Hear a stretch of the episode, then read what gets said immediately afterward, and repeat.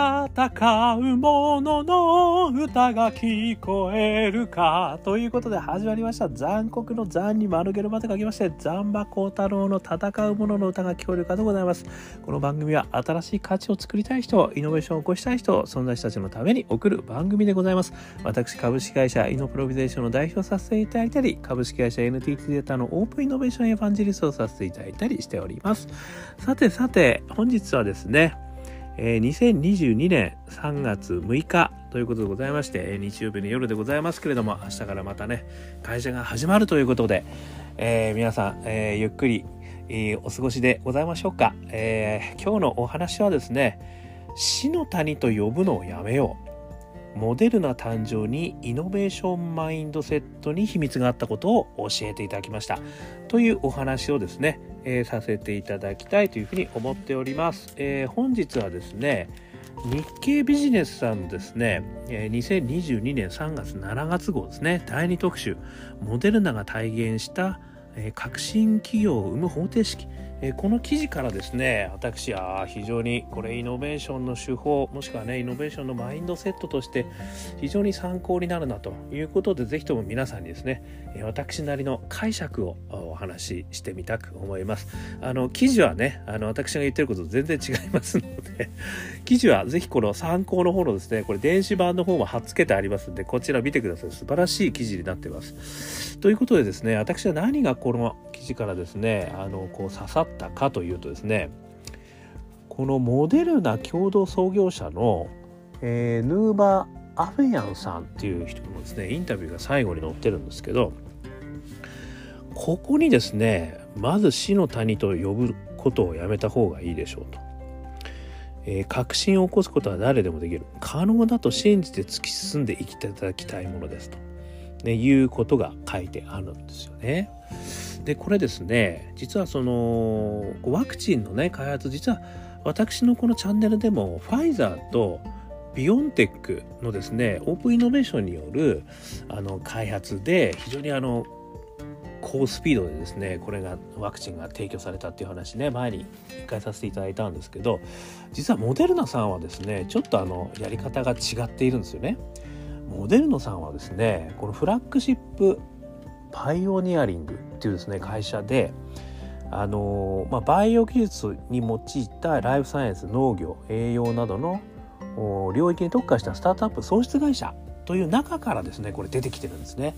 ですのでオープンイノベーションで外に投資するというよりはですねこう中にですねあのその目のビジネスに、えー、投資するいわば会社の中でですね企業をたくさん作ると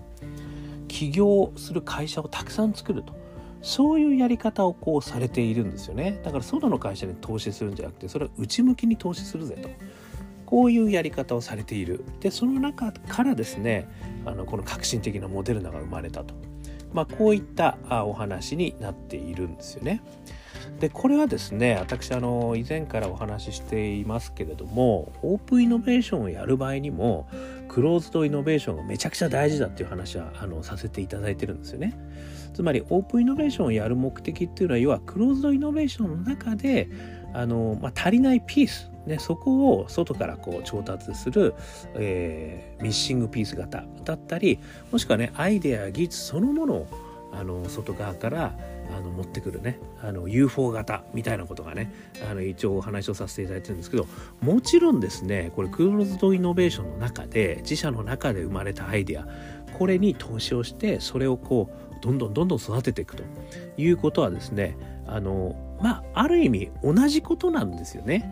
要はそのビジネスの種をどこからあの見つけてくるかそしてそれをどのように成長させていくかということに関して言うとですね結局はですよあの自社の中にそういったイノベーションを生み出すアクティビティがない限りいかにオープンイノベーションでいい会社と提携したってですねあの自社でやるにしたってですねあのこれは生まれないんですよね。なので結局はですねその外から取ってこようがうちで育てようがですねあのイノベーションの生み方って同じなんですよね。でその同じやり方をこう仕掛け作りとして組織だってやれるかどうかこれにかかってるってことなんですよね。で、その組織だってやれるやり方について、非常にいいヒントがですね、あの、この記事の中には書かれています。ですので、ぜひ読んでいただきたいというふうに思うんですけど、一つですね、あのバックキャストなんちゃらっていうやり方をね、あの、されて、ちょっとなんていう言い方でしたか、ちょっとですね、どこに行っちゃったか分かっちゃ、分からなくなっちゃったんですけど、えっ、ー、とね、要はね、未来を考えてね、未来を考えて、で、そこから、あの、現在、やることを考えるってこのやり方ね。前もあの何回もねお話ししてるっていう話させていただいてますけどもそのあ reverse discovery ってここでは呼ばれてますね。 reverse discovery ってまあいろんな手法の読み方があると思うんですけどあのやっぱりこう未来にですね必要なものは何なのかっていうことを考えた上でそこから reverse していくんですよね、まあ、 backcast していくと。でそうすると今ないものが見えてくると。未来にはやっぱりこういったこういった未来が訪れるはずだと。だとすれば今何をやっていかなきゃいけないのかっていうとこから始めていくっていう手法ですよね。こういった手法を取り入れてると。いうことらしいんですよね。だからですね、あのこれ本当に社内でイノベーションをやる場合もね、あのアイデアコンテストで、えー、数多くのね、えー、アイデアが生まれてきた。時にも全く同じだと思うんですけど、そこからですね、あの生まれたアイデア、これはまバックキャストから生まれたアイデアもあるでしょうし、そういう意味ではね、現場ニーズから生まれるアイデアもあっていいと思うんですよ。で、それが将来的にね、あのこれだけのやっぱり市場を取る可能性があると。でそれは UFO 型のオープンイノベーションでね例えばあのちょっと今ない課題をこんなことやってんだったらこんなこともできんじゃねえの？みたいなね。全く全然違う解決策をあの UFO 型のオープンイノベーションでアイデアを生み出す、まあ、アイデアの生み出し方なんてあのもう千差万別なんですよ。ね、ですからその生まれたアイデアをどう育てるか。ここはね組織だった、まあ、一つのやり方がねある意味あると。いうことなんでそれに乗っけてばいいだけでアイデアの種の生まれ方はねいろんなやり方があるということですね。まあちょっと最近お話ししてる中ではね個人的なね違和感とか興味から生み出すっていうアイデアものやり方もありますよね。これだと自分の人生とかストーリーを乗っけてすごいパッション強くねやっていくことが全部ね見ていろんな話はさせていただきますけどいずれにしてもアイデアを生み出す方法なんてたくさんあるんですよ。でそれをねどうやってやっぱり育てるかっていうことにねかかってるんだっていうことが改めてこれを読んでね私は分かったんですよね。なのであのこれもね前から私お話ししている方法ですけどアイデアがねいいアイデアが生まれたとするじゃないですか。でそれがねやっぱりあのまずはやってみようぜじゃないんですよね。やっぱりまずはじゃあそれがもしうまくいったとしたらどれぐらいの市場取れるんだとまずそこなんですよね。それは絶対最初に考えておいた方がいいということはねあの私も前から言ってる話なんですけどそれができるかできないかに限らでその仮説が正しいか正しくないかも分かんない状態だとしてももしその技術ができたもしくはそのソリューションができたとしたら今あるこの市場はひっくり返るよとひっくり返った場合にどれだけのインパクト、まあ、いわゆる事業規模とか市場規模とかですよねあるよねっていうのはざっくりでも出せますよね。でそれをもとにあのマイルストーンを決めていくと。いうことなんですよね。で、これね、あの、この会社でもそういうふうにやられてるみたいで、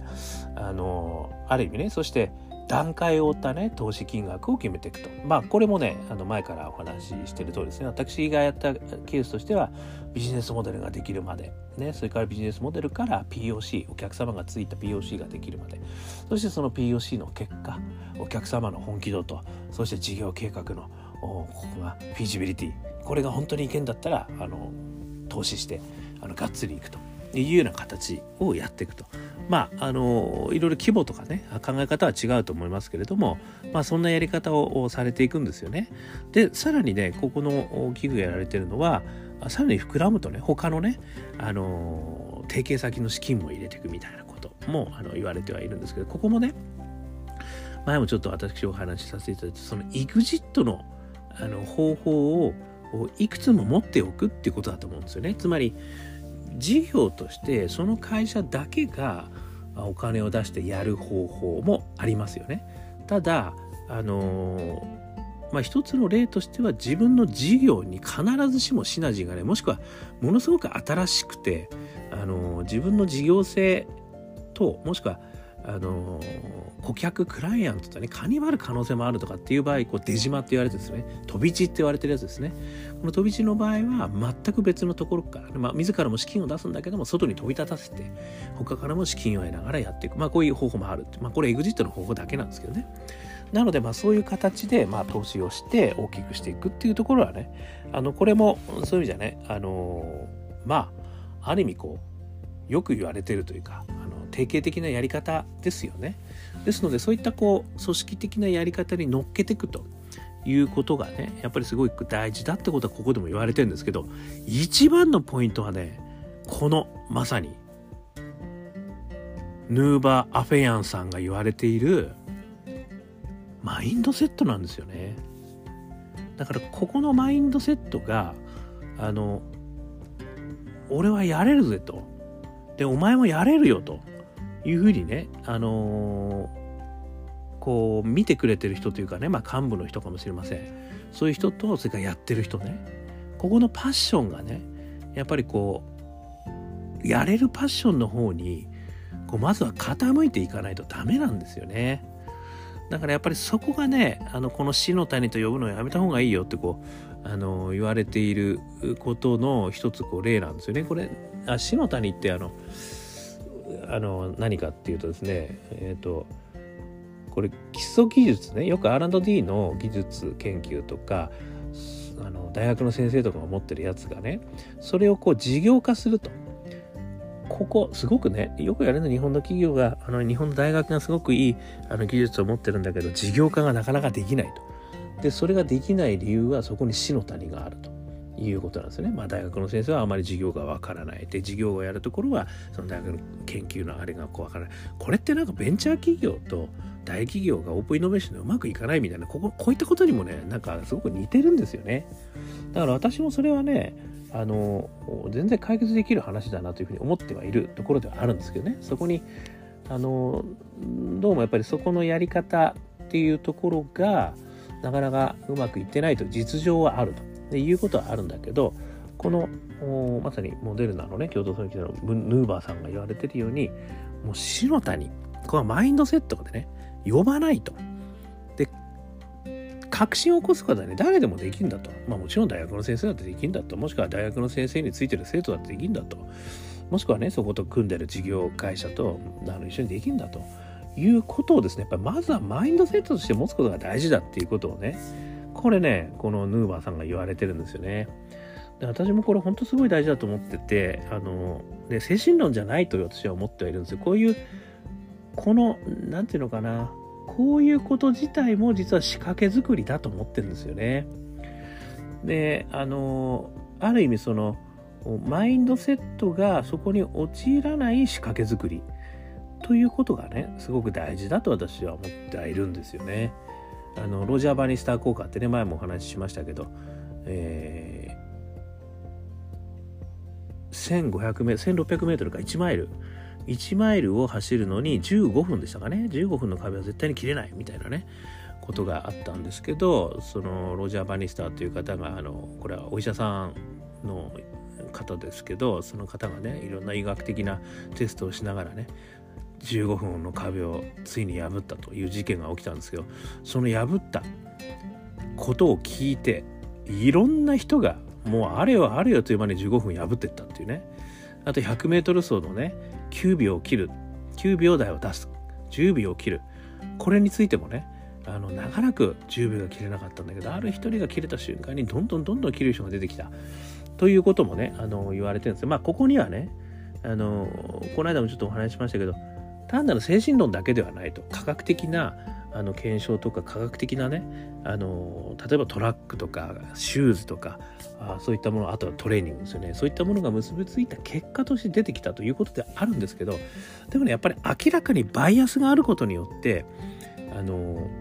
人間のね体にストップをかけてしまうってこともこれも言われてるんですよね。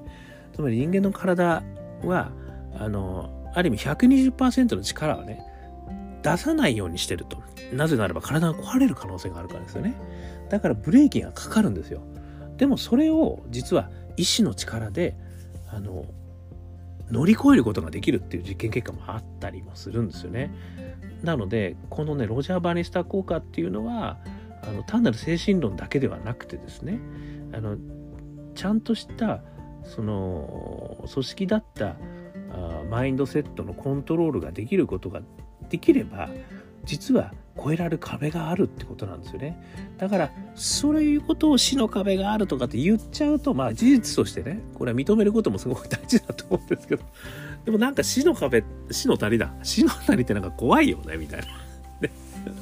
すいません。あのねちょっと私の勝手な感想ですけど。だからこのねあのヌーバさんが言われるようにいやだってモデルナだってね自分のところで投資してねあのしかも最初はねそんなことできるわけないとこのメッセンジャー RNA でねいろんなことをあの自動的にこう作ることになってねできるわけないよっていうふうにやっぱり思われてたということらしいんですよ。でもそこがもしできたとしたらこれすごい市場になるぜっていうとこから始めてんですよね。だからここここなんですよね。ここがねやっぱりあの超えられないとそこに到達できないんですよね。だからよくね、イノベーションの世界でバカじゃないのっていうアイデアをね、どんどん出せっていう、ここまではね、皆さんもね、あの、もうご存知だし、あの、やられてるとは思うんですよ。でもやっぱりいざ、それがね、会社の中の活動になった瞬間に、じゃあ、来年いくらになるのとかね、あの、ROI、まずは出してみようや、とかね、いう話でね、言われちゃうと、これね、それできなくなっちゃうんですよね。そこに縛りが出ちゃうんですよね。だからもう、まあ、バカじゃないのなんて言われてるものに ROI はないんですよ。でもね、もしこれうまくいった時にこれだけの市場があるよと。で、要は代替されるぜと、この市場は。これ巨大な市場あるよねと。だからうまくいくかどうかわかんないけど、まずはちょっとやってみようぜと。で、そこを、あの、ステップバイステップで、あの最初の考えてたものがどんどん変わってってもいいとピボットしてもいいと。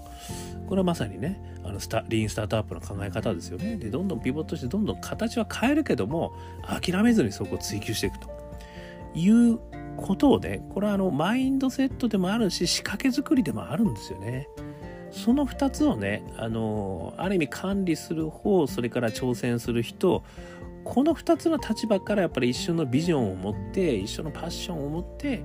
あの進んでいくということができた結果このモデルナ出たんだなってことがね私本当にこう感銘したんですよね。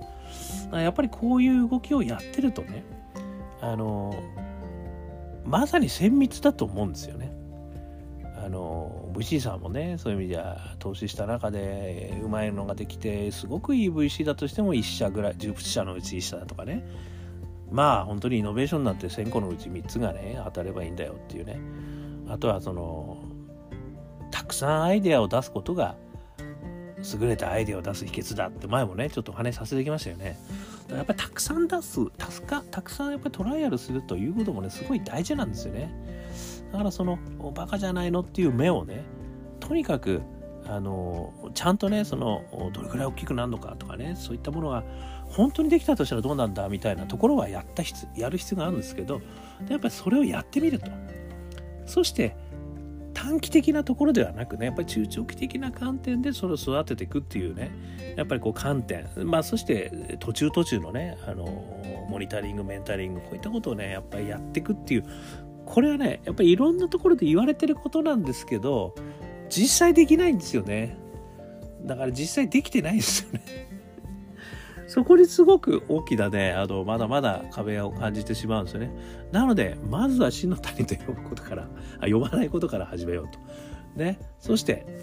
私があの、常日頃言ってますけども、イノベーションは誰にもできるんだと。ね。イノベーターには誰でもなれるんだということをね、あの、強く言いたいですよね。で、それは精神論じゃなくて、やり方がありますと。でその簡単なやりしかもねそれ難しいやり方じゃないんですよね。いろんな人がいろんなこと言われてますけどでも同じことを言ってるんですよみんな。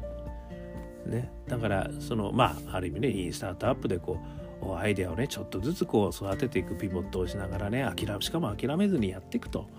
いうことなんですよね。で現場100回ね、とにかくやっていくとかねデザインシンキングのようにねこうあのインサイトを得ていくとかねアートシンキングのやっぱり自分の内なることから始めていくとかね、まあ、あとはオープンイノベーションからねいろんなアイデアもらってやるとかねもしくは自分の中にそういった技術があればそれをこう諦めずにそうやってもうね本当にいろんなこと言われ尽くしてますよね。でそれを育てるやり方っていうのも死ぬほど出てきてるのでやっぱりねそれを愚直にと言ったらちょっと表現悪いのかもしれませんけどもそれを真剣にそれを真面目にまあみんな真面目にやってやってるとは思うんだけどねやっぱ信じてやるっていうことがねやっぱ大事なんじゃないかなというふうに思うんですよねだからねうちの会社にはイノベーターがいないんですよねとかねイノベーションやったことないからなかなか難しいんですよとかね日本人には01は難しいんだよとかねいろんな声を聞きますそんなことないと。もう私はね、本当そんなことないと思うんですよね。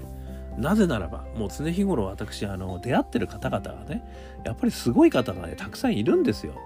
だから、そういう人たちがね、本当にこういうことを信じてね、諦めずにやってったら、もう絶対いいものたくさんできる。ね、そんなことを私は支援したい。ね、そういうふうに思ってるということでですね、あのー、今日のこのね、あの、ぜひとも日経新、あ、新じゃない、日経ビジネス、2022年3月7月号、えー、第2特集、モデルナが体現した革新企業を生む方程式、ね、ということで、えー、見ていただければ嬉しいですし、まあ、ここにね、やっぱりイノベーションやるヒント、すごいあるなと。いうふうに思いました。これはね、マインドセットと仕掛け作りだというふうにね、あの思います。それは全然難しいことではないと。誰でもできるんだってことですよね。やるかやらないかっていうことにかかってるかなというふうに思いました。ということでね、今日もアンカー .fm 毎日配信してますので、もしよかったら登録してみてください。それからね、えー、Apple Podcast、えー、あとは Spotify、ね、いろんなとこからやってますから登録してみてください。そうすると毎日ね、素敵な私のメッセージが流れますよ。あとはね、Instagram、Facebook、Twitter、いろんなとこでつぶやいてますんで、そこもね、いいね、シェア、コメント、いろいろいただけると嬉しいです。そして、ね、なんかこう、力、勇気を得たい時にはですね、我がアカペラ香港グループ、あ、香港グループじゃアカペラグループ、香港ラッキーズ、中年ワンダーランド、絶賛アーカイブ、アーカイブじゃない、あの、ストリーミング中、ね、LINE musicyoutube え、apple music え spotify、ね、いろんなところからですね、中年不思議国と書いて中年ワンダーランド、香港好きな運と書いて香港ラッキーズね、ぜひ聴いていただけましたら幸いです。ということで、今日も聴いていただきましてどうもありがとうございました。それでは皆様頑張りましょう。また明日